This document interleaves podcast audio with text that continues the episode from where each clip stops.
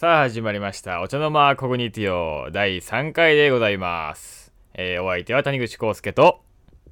平山です。よろしくお願いします、よろしくお願いします。えー今回のテーマは、えー右翼と左翼について。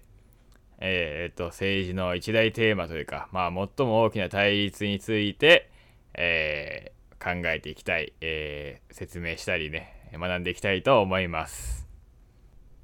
やっぱり右翼と左翼といえば、なんかちょっとよくわからないみたいな。どういうものかいまいちよくわからないっていうのが多くの人が思ってることだと思うんですけど、まあ、わからないっていうか、まあ、触れたくないっていう雰囲気がすごいよね。右翼、左翼っていう言葉が出てきた瞬間に、ああ、これはやべえやつだ、みたいな雰囲気になってきて、こう、まあ、できれば触れるべきではないし、まず訳がわからないし、なんかどっちもどっちでやばいみたいなね。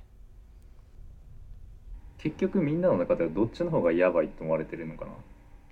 どうなんだろうね。うーん。なんかまあ、右翼の方がやばみはあるけど、こうなんか、左翼の方が頭悪そうって感じじゃないの？それはどういうこと？いやー、なんかそういう雰囲気あるでしょ、やっぱりこう。いや、左翼は頭悪いっていう雰囲気は絶対あると思うよ。フェミニズムとか、まあ言葉狩り的なものとか、なんかビーガン、ビーガン系とか、こう、やたらオーガニックの野菜にこだわるとか、こう、なんかいろいろあるじゃない？なんかそういった、なんかこう、よくわからんけど、なんか変な、変なこだわりを持ってて、なんかこう、めちゃくちゃ、なんかこう、努力し、なんか無駄な努力をして生活を営んでる人たちっていうイメージがあるのではないかなと思いますね。なんなんで左翼がそれとつながってんの？いや、でもやっぱり左翼がそんな感じなんじゃない？や、まあ、えーまあ、歴史的な経緯を見ればというか、こう、そんなことをみんなは知らないと思うけど、なんかこう、やっぱそういった雰囲気がやっぱこうあるのは、やっぱヒッピーがでかいと思いますね。やっぱアメリカのカリフォルニア系の、あのーまあ、ヒッピーっていうのはまあとにかくもうほぼ社会主義みたいな感じで、なんか世界平和とかを訴える、訴えて格差とかをなくそうみたいなのがまあ基本にあって、で、なんかこう、でもヒッピーっていろんなものが混ざってるから、こう文化とかなんかこう、なんかこう変に、めっちゃカラフルやのになんかこうちょっとなんか、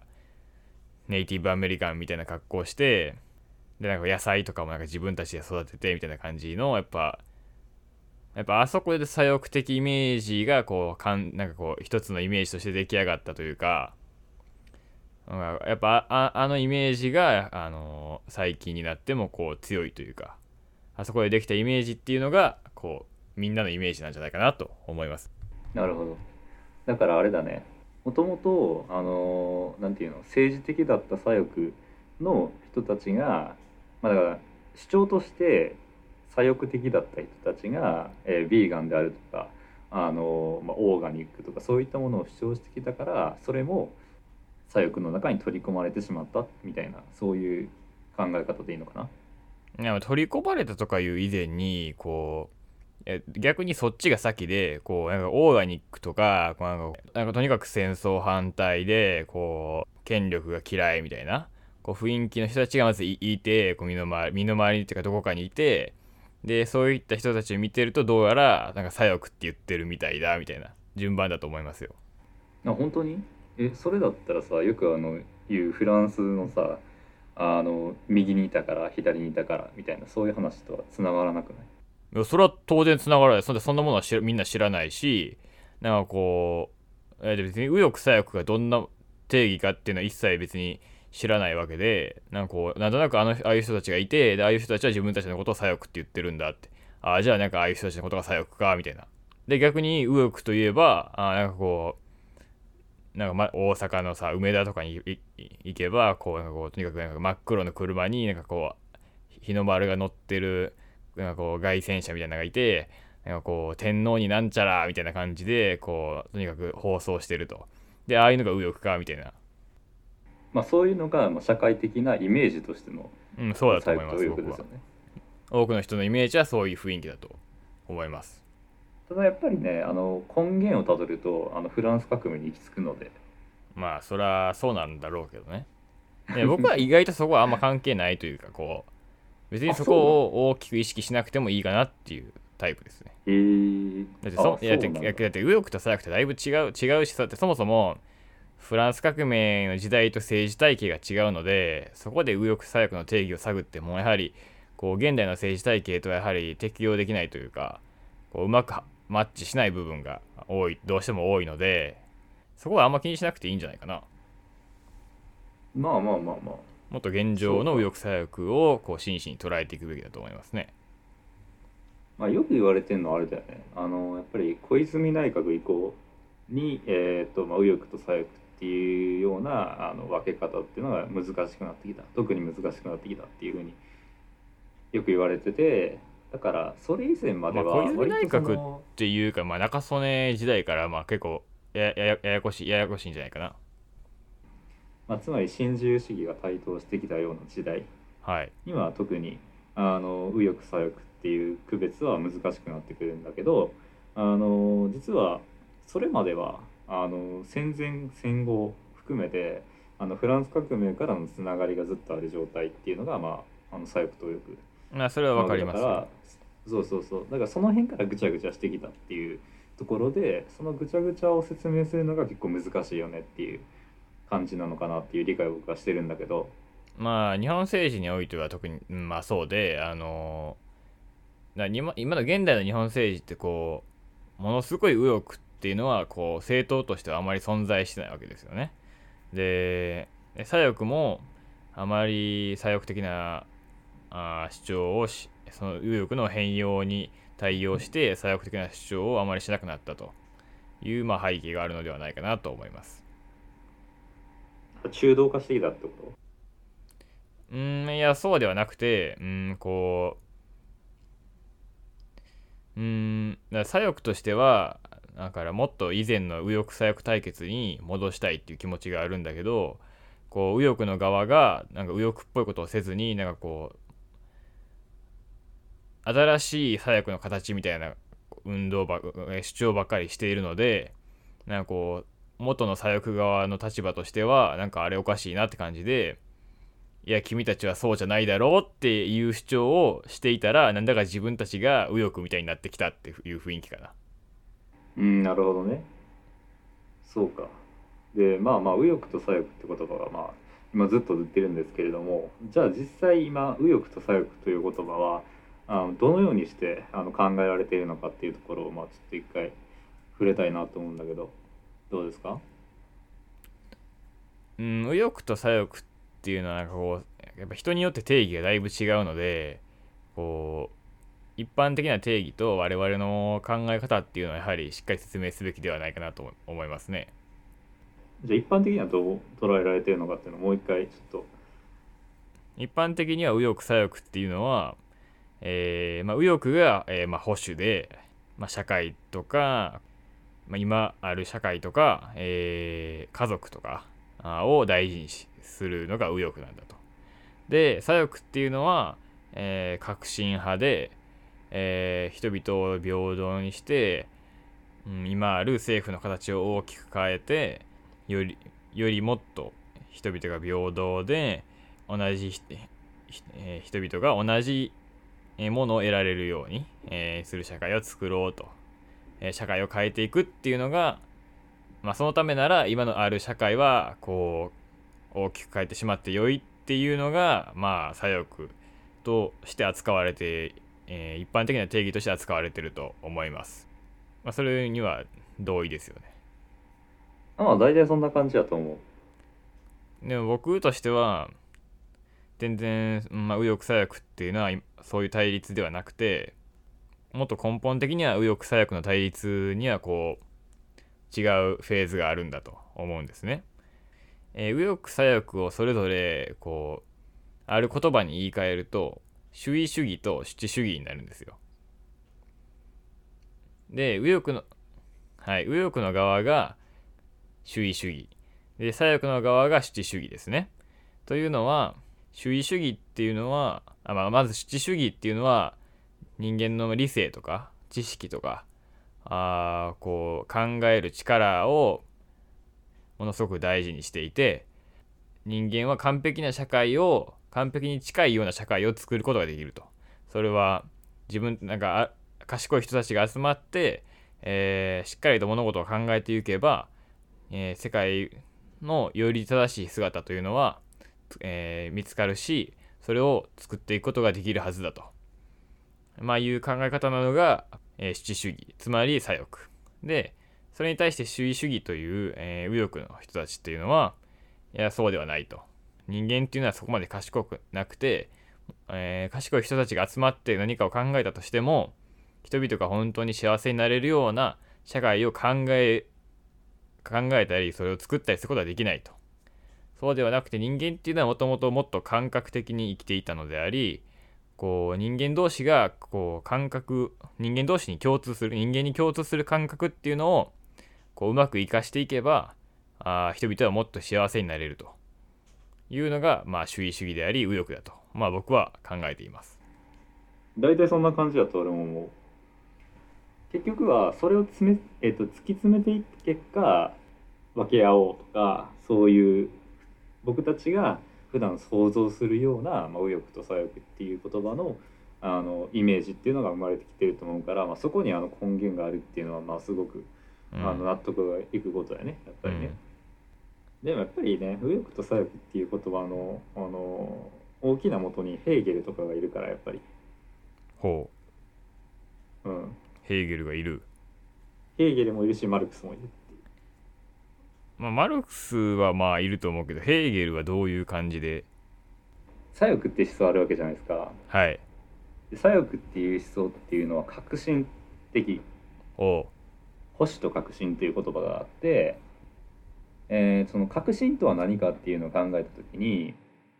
ヘーゲルの言ってることって弁証法じゃないですか。弁証法を続けていくと世の中が良くなるわけやんか。世の中が良くなったと言えることの指針に何があるかっていうと人が自由であることのヘーゲルは言っている。自由の捉え方うん。っていうのが、えーヘーゲルの中では、えーっとみんなが自由だよねっていうことでそのみんなが自由になれるような社会を達成していくっていうこと、まあ、それ自身が自由だっていうその価値があって、まあ、それをまあヘーゲルは主張したと。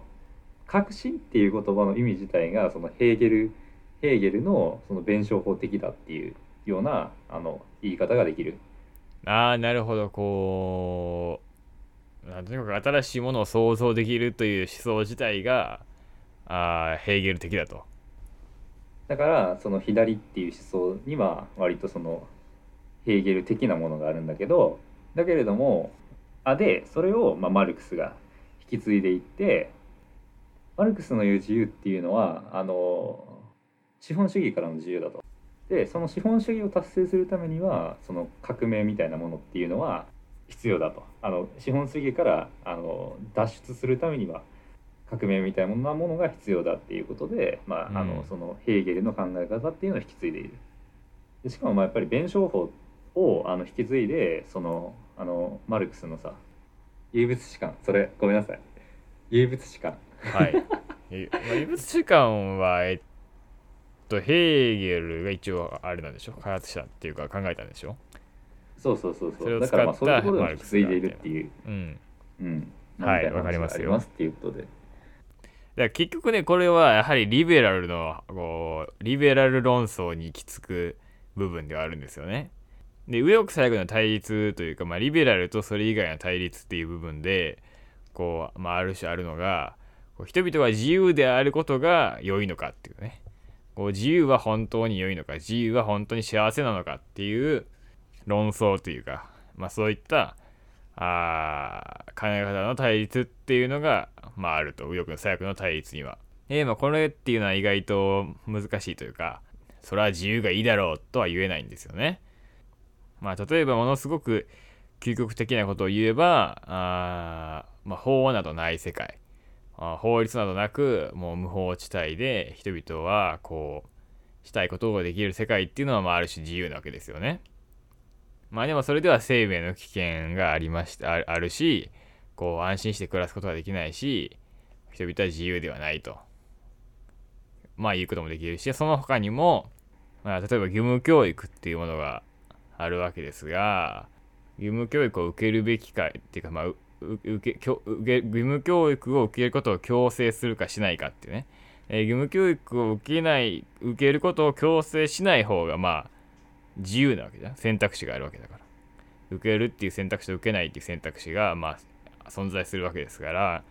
あのそっちの方が自由には見えるわけだよね。でも本当にそれがいいかっていうとそうではおそらくなくて人々は教育を受けることによって初めて物事正しく選択できるようになるんだっていう、まあ、考え方がもちろんありますよね。で、そういった場合に、やはりこう人々はあ義務教育を強制的にでも受けさせられた方があ幸せであるということができると思うんですよね。だから、必ずしも自由がいいっていうわけではなくて、まあこういった、まあ、これもすごく極論的な、ものすごく分かりやすい例だけども、そういうのがものすごく微妙な世界っていうのがあって、そういったところで、なんかこう、まあ、自由主義と、まあまあ、つまりリベラルと。まあ、現代のリベラルはちょっとややこしくなってるので、あまたそこは議論が必要なんですが、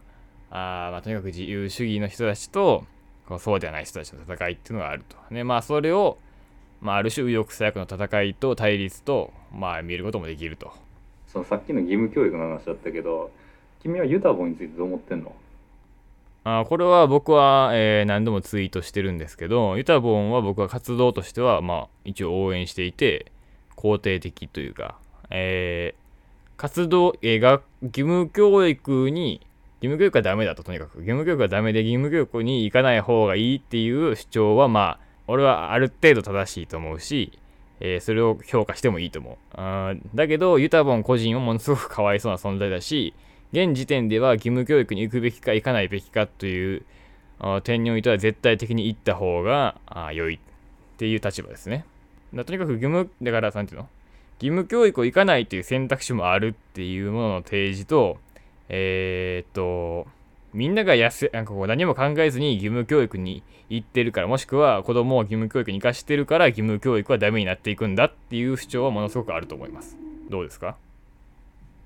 あだからあれだよね。いくらあの教育が腐ってたとしてもみんなが言ってるからそれでいいじゃんっていう状況が形成されてしまうのが問題だっていう認識でいいのかな？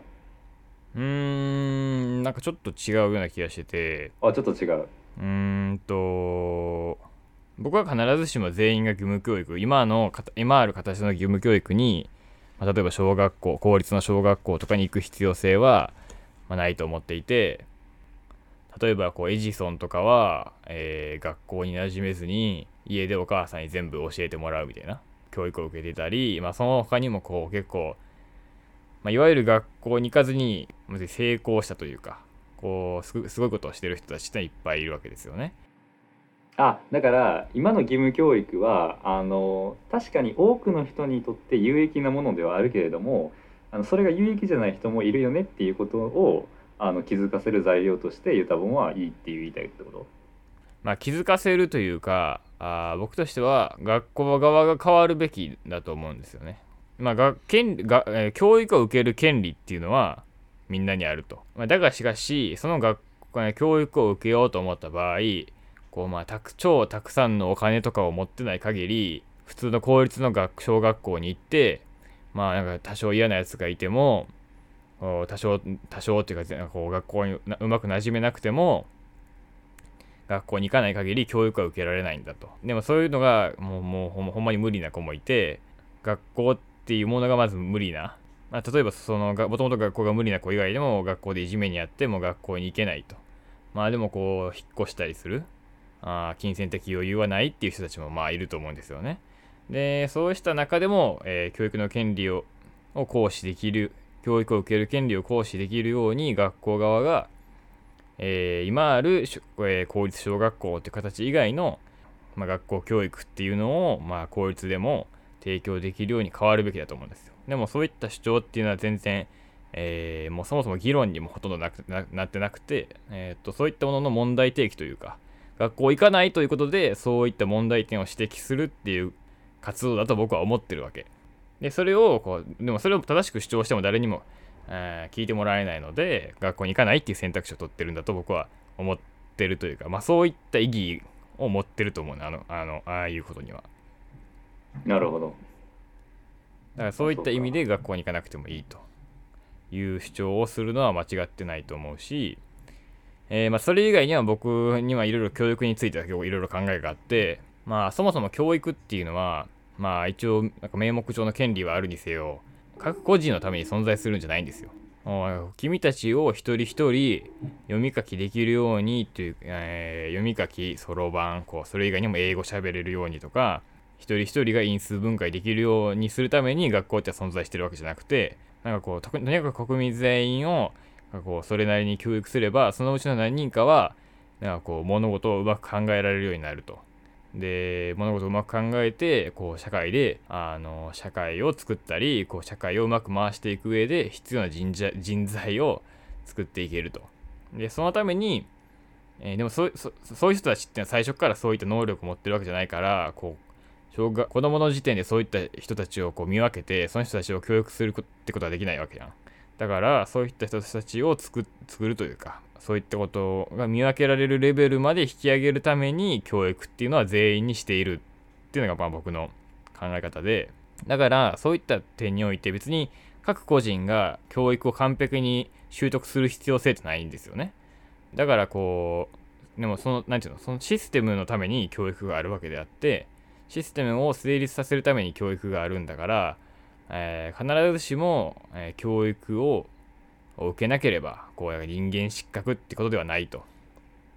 だから別にこう学校がまじ無理なんだったら別にそのシステムのために付き合わさてる付き合わされてるだけなんだから無理して学校行かなくてもいいんだよっていう主張も僕はありありというかそういった意味でのああいう主張なのかなっていう深読みすればそうやって読み取れることもできるかなと考えています。そうだね。だから僕たちがさそういう話を考える時にまあだから世の中でよく問題になっていることを考えている時に他の切り口はないかっていうことよく考えるじゃん。学校に行かなければならないっていう常識に対していやそれいかんでいいじゃん。いいんじゃないっていうところを、まあ、結構普段から考えてるやんか俺ら。まだからこそあのその何て言うのかな。こういうラジオをやってることっていうのもさあの一番最初に言ってたけどその僕たちは情報に受け身になるっていうような状況になっててでそれはあいかがなものかとっていうことで始めてるわけやんかこれを。だからそういう何て言うのかな。やっぱり批判的精神っていうか自分がやってることは正しいのかみんながやってることは正しいのかっていうのを考えていくっていうのは、まあ、一つその政治について考える上でも、まあ、重要なことなのかなっていうふうに、まあ、僕は思ってるんだけど。ある種それは何て言うかな。ある種それになんかユタボン的存在ってこう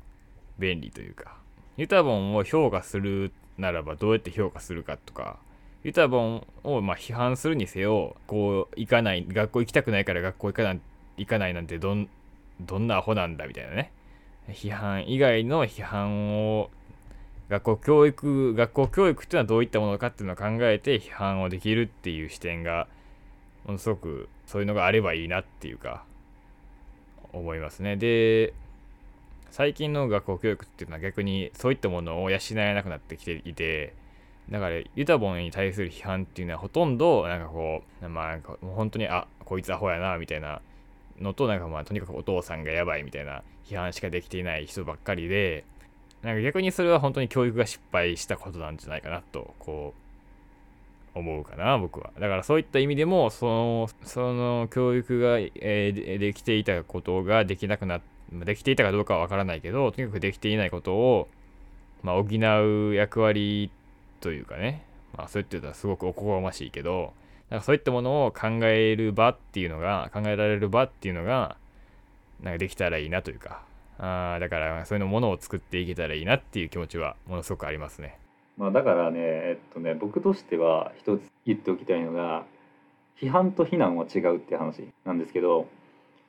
えっとまあ多くの人が批判と非難を同じ意味だというふうに捉えてると思うんですよ。だけれども実際は違ってあの批判っていうのは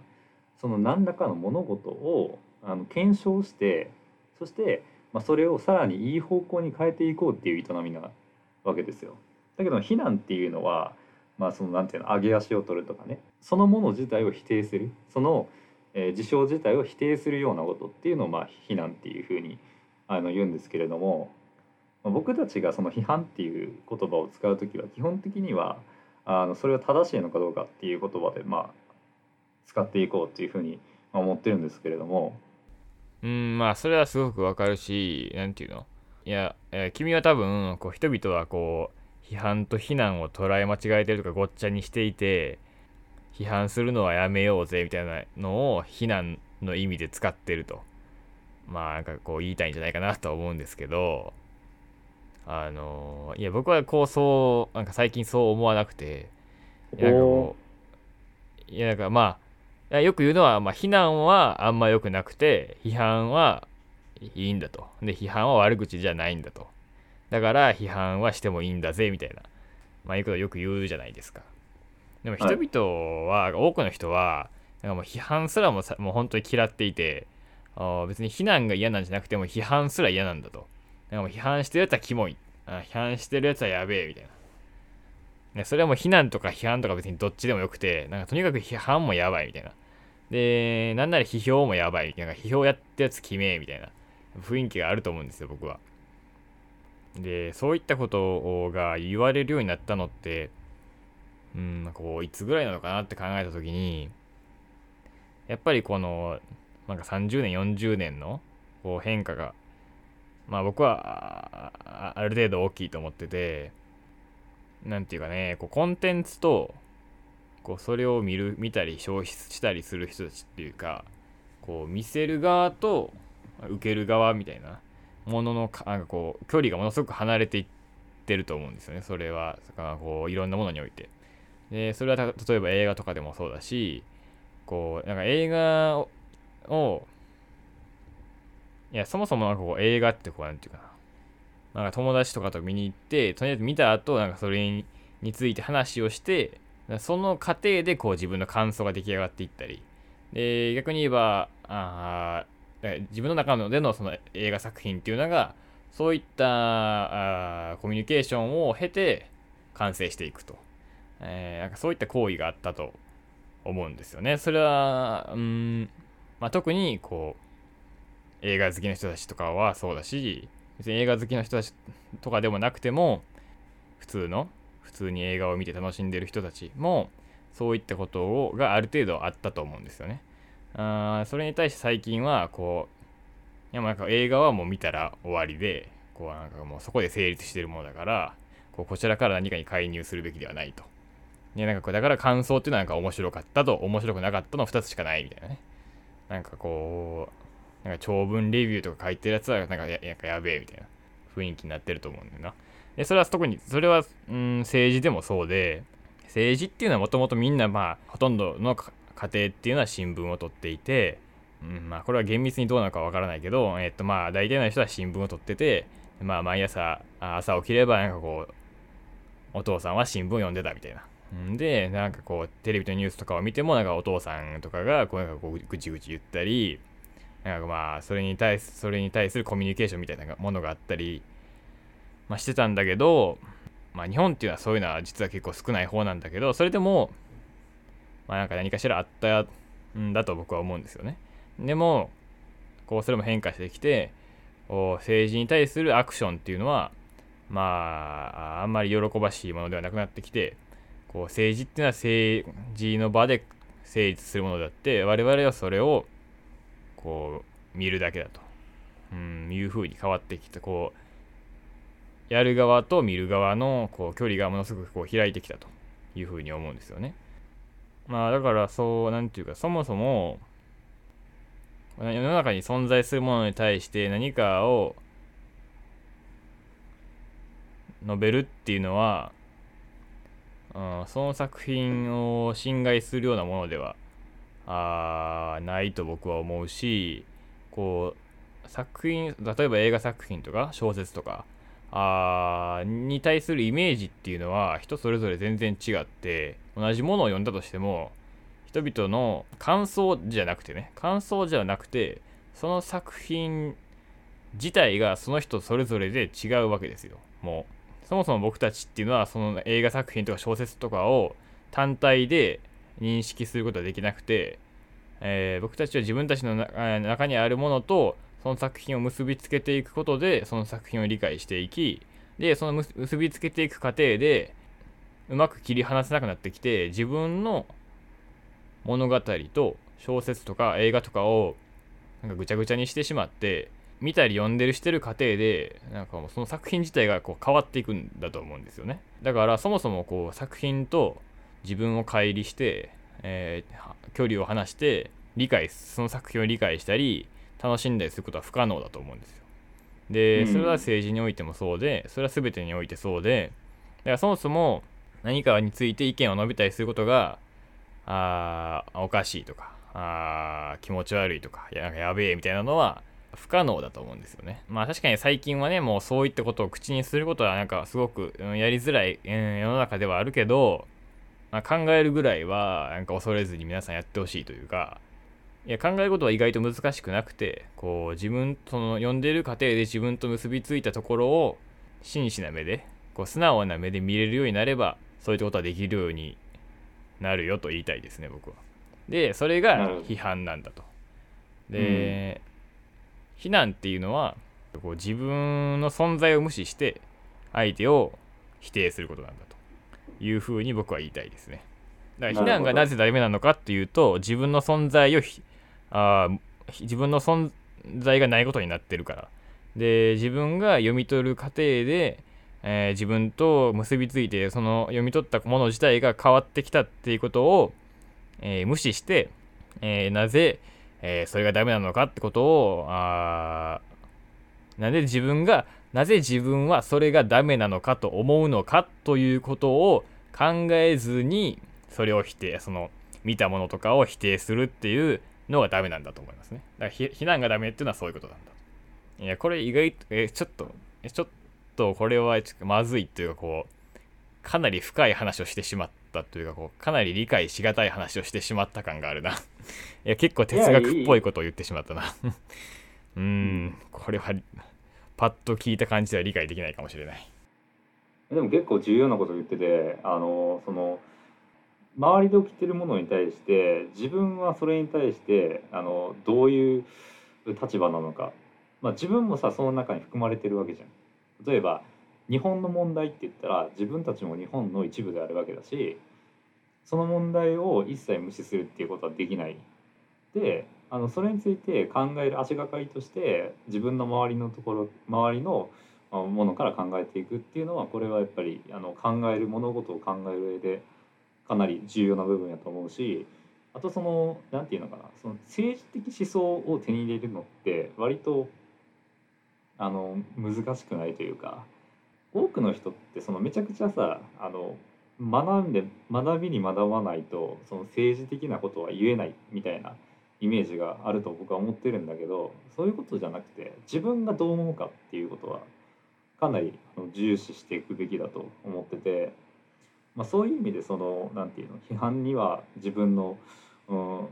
自分の存在っていうものがあるわけだから、まあ、批判っていうものをねあのしていったらいいとどんどんしていくべきだと思うし僕たちはそれを本当にあの重要なものとして捉えていきたいなというふうに思っている。まあ政治思想について言えばもう究極的な話最終的な話政治思想っていうのは好みなんですよね。で、うん、別にそれはなんかもう政治的なものを学ぶ以前にあ各個人に備わっているものであってこうそれをこういかに政治用語に当てはめていくかっていうのがあまあ政治的な学びえ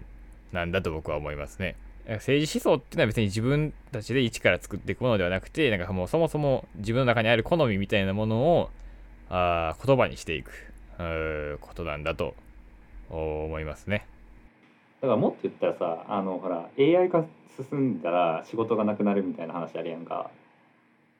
であれであの政治家は絶対なくならないって思っててそれは何かっていうと機械って好きか嫌いかって判断できひんやん。合理的に判断するわけだから好きとか嫌いとかいうあのもの感情って合理的ではないわけよだからその政治的な判断はロボットというか AI にはできないんじゃないかなって思っててどう思いますか？えー、判断はできると思いますただしあ人々にそれは支持されないというかうんだから法律 AI は法律を作ることを AI が法律を作ることを人々は許さないと思いますね